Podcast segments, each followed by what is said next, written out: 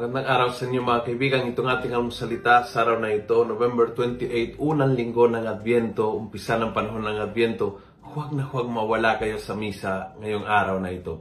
Ang ebanghelyo natin ngayon ay Luke 21, 25 to 36. Ako po si Father Luciano Feloni, Paris Priest ng Kristong Hari, tambana ng mga kabataan sa Diocese ng Novaliches.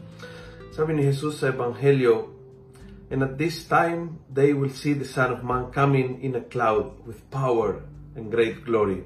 So when you see things, these things happen, stand erect and lift up your heads, for your deliverance is drawing near.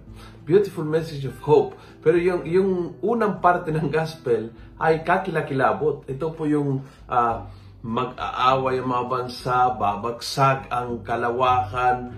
He's talking about the end of the world mapupuno ng kapighatian, makakaroon ng mga kakilakilabot ng mga tanda sa langit, sa lupa, makakaroon ng mga lindol, makakaroon. He's talking about destruction. But then Jesus turned and said, pero sa mga may pananampalataya, ano na ito eh, appetizer pa lang ito eh. Umpisa pala ng pagdating ng luwalhati ng Diyos. And that's why it, it's so important for us na maging handa.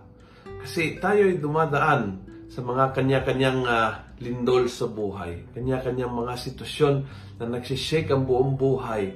Uh, maraming bagay na sira sa lindol na tinatawag na COVID.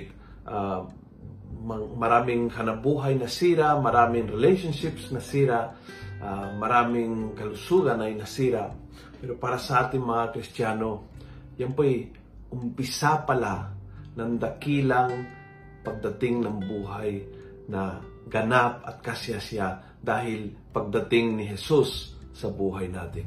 Kaya ang Adbyento ay puno ng pag-asa pero ang background na nilalagay sa ating ay hindi yung kapayapaan ng sabsaban kundi ang kaguluhan ng mundo.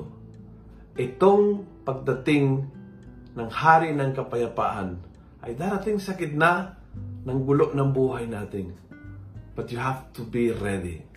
Get ready sa kanyang pagdating. Kung nagustuhan mo ang video ito, pass it on. Share with people. Share in group chat. Find ways, tag people. Punuin natin ng good news sa social media. Gawin natin viral araw-araw ang salita ng Diyos.